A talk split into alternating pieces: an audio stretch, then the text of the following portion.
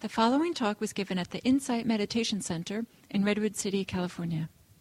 Please visit our website at audiodharma.org.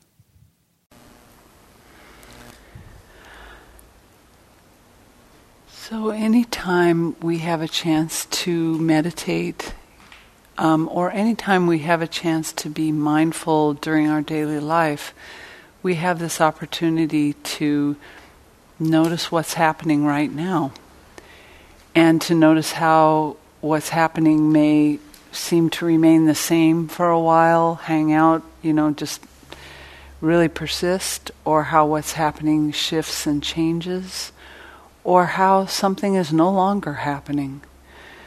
Um, so, the Buddha, being the great physician and helping us notice what ails us, first offers us the opportunity to see where we struggle, see where we have difficulty. And when we're first starting this practice, sometimes the difficulty is even noticing anything at all. We can start off and, and the mind can be so slippery. It's like, what am I doing again? What am I supposed to be noticing? I'm, I'm really not sure what's happening. It takes a while for the mind to settle down enough to notice the body, for example. Notice how uh, the body is, and then notice how the mind takes that and is either, you know, okay with how the body is or reactive to how, how the body is. It takes a while to notice how we are in terms of emotions or um, feeling tone, whether thing. It takes a while to notice whether we're taking things as pleasant or unpleasant, and whether we're or neither, and whether we're really highly reactive to things being unpleasant or we have to have things that are pleasant. It takes a while to notice the state of our mind. So our mind can be really present here, it can be distracted, it can be foggy, it can be sleepy, it can be uh, tortured with rumination, it can be all kinds of mental states going on. It takes a while to tune into that. Then it takes a while to notice when the mind's going places, where is it going?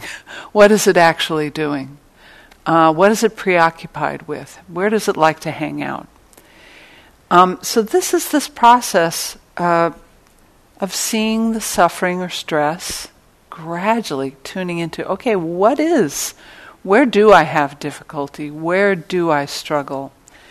Seeing it, being with it, getting to know it really well, being patient with it, um, until you're an expert in how it works, and maybe start to understand some of the conditions that bring it up, some of the reactivity in the mind that make it into trouble. And then takes a while longer to see it come to an end or see little moments of it not being there. So this this really dovetails with one of the factors um, of the Eightfold Path called right effort, um, wise effort. Noticing what's going on with ourselves and noticing if it's unwholesome or unhelpful. And then if it's unwholesome or unhelpful, abandoning it, learning how to drop it, learning how to let it go, learning how to not indulge it. Cultivating what's wholesome or what's helpful to us we're doing that by coming to this meditation center and sitting. And then trying to keep going with that, coming back to that again and again. This is right effort. It's, I love the simplicity of it. It's noticing disease, dis-ease, abandoning dis-ease, picking up what's a cure, what's healthy, and keep coming back to what's healthy. But, you know, it sounds simple, but it's really hard to do. um, so, you know, what's underneath some of the unwholesome stuff that gets going in us is, is really interesting. Sometimes we don't even know we're in something unwholesome. I just emerged from several years of something that I didn't know was unwholesome that I was doing. Um, I knew that at some point uh, my partner wanted to move out of this area, and I did not know how on earth I was going to do that. I thought, there's no way, I can't. I can't leave here.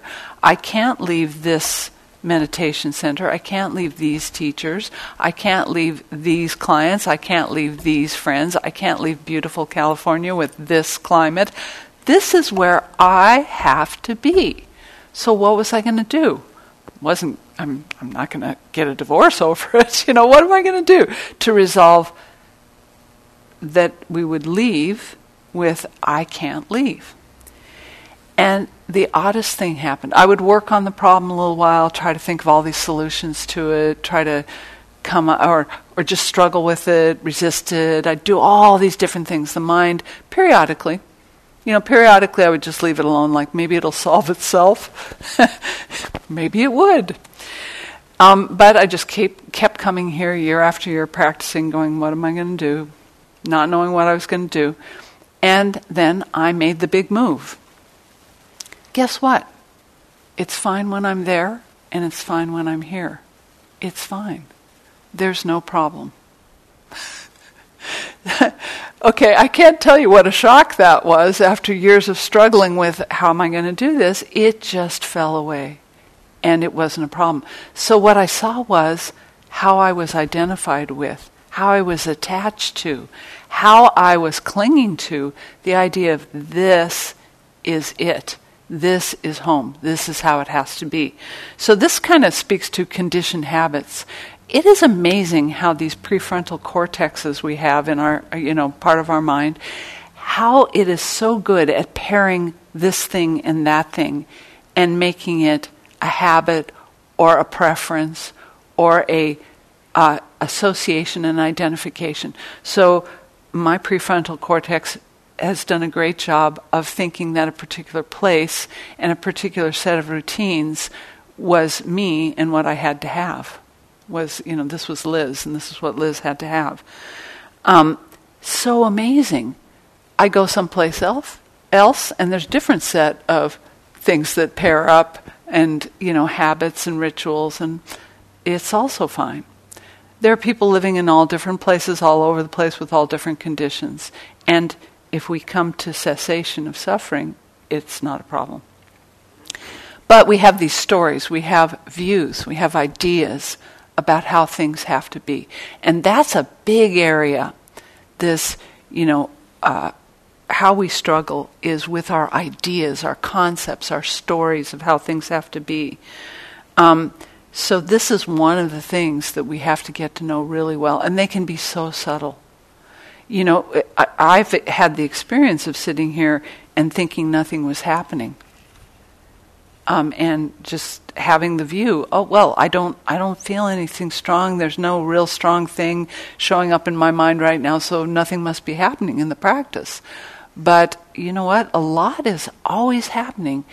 It's just that we don't always know. We don't always have all of the information about it.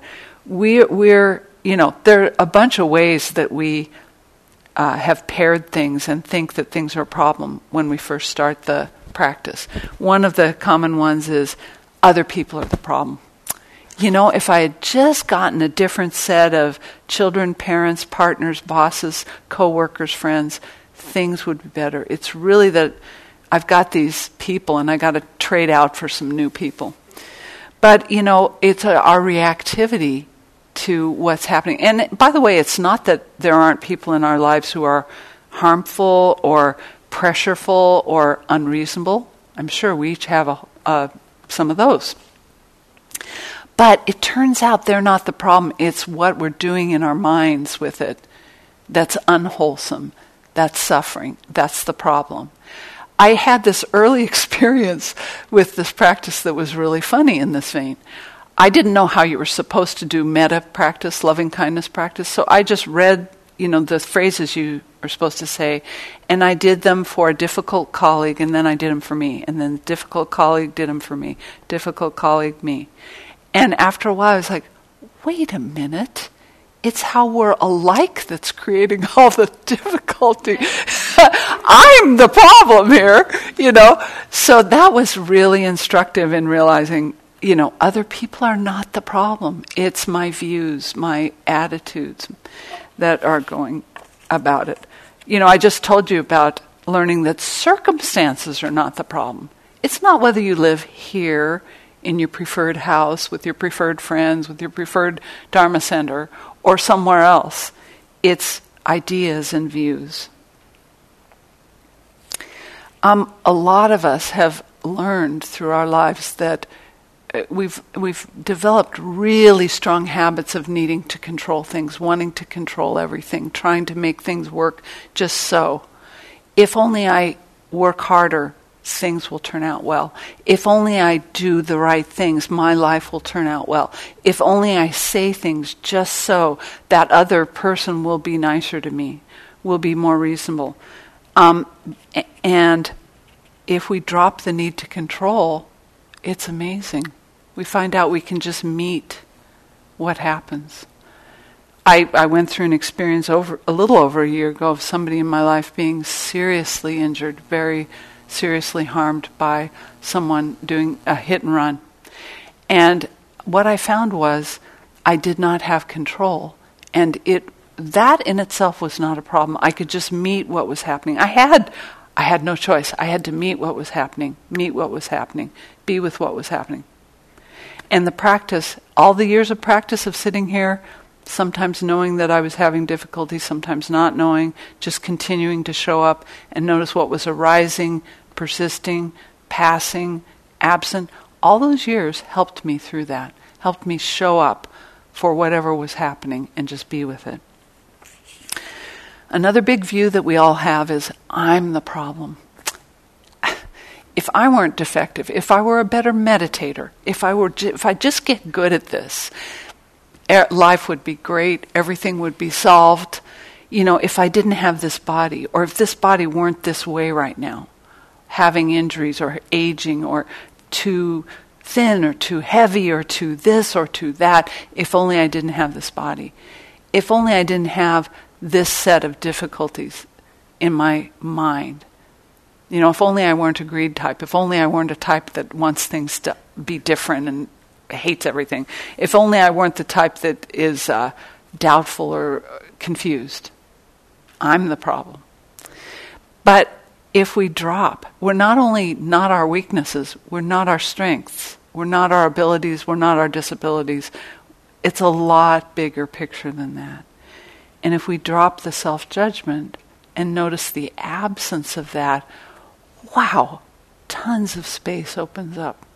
And it doesn't, by the way, we don't make these things happen, but if we keep showing up here and keep showing up in our lives and practicing mindfulness and noticing unwholesome states, seeing when we can drop them and cultivating what's wholesome, feeling into, huh, that afflictive, difficult thing is no longer happening. It's not the other people that are the problem. It's not me that's the problem. It's not my circumstances that's the problem.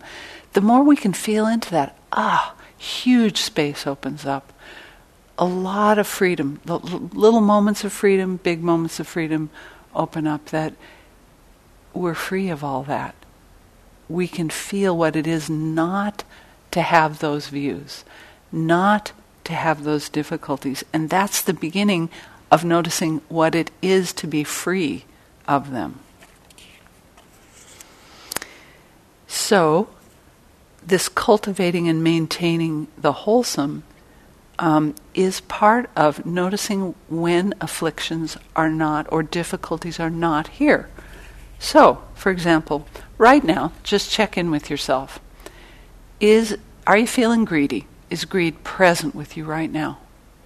It's amazing sometimes to sit here and go, wow, there's no greed.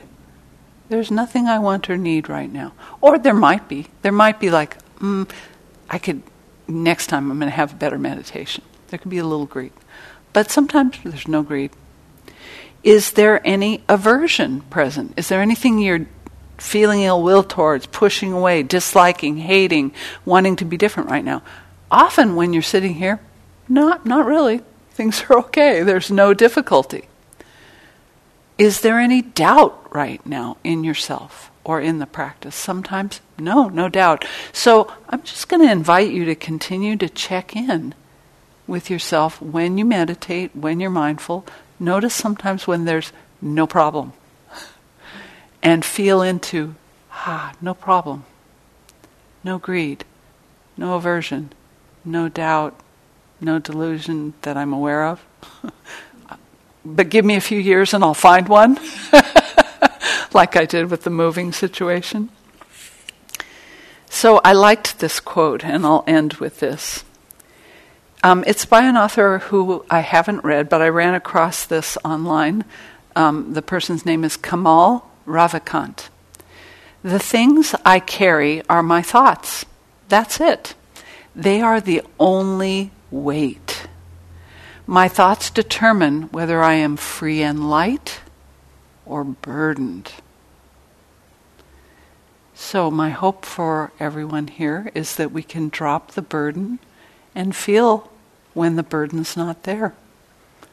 And that will benefit all the people around us too, because if we're not dragging around our burden and we can feel a little piece of freedom, then maybe we can offer some of that kindness and compassion and lightness to other people.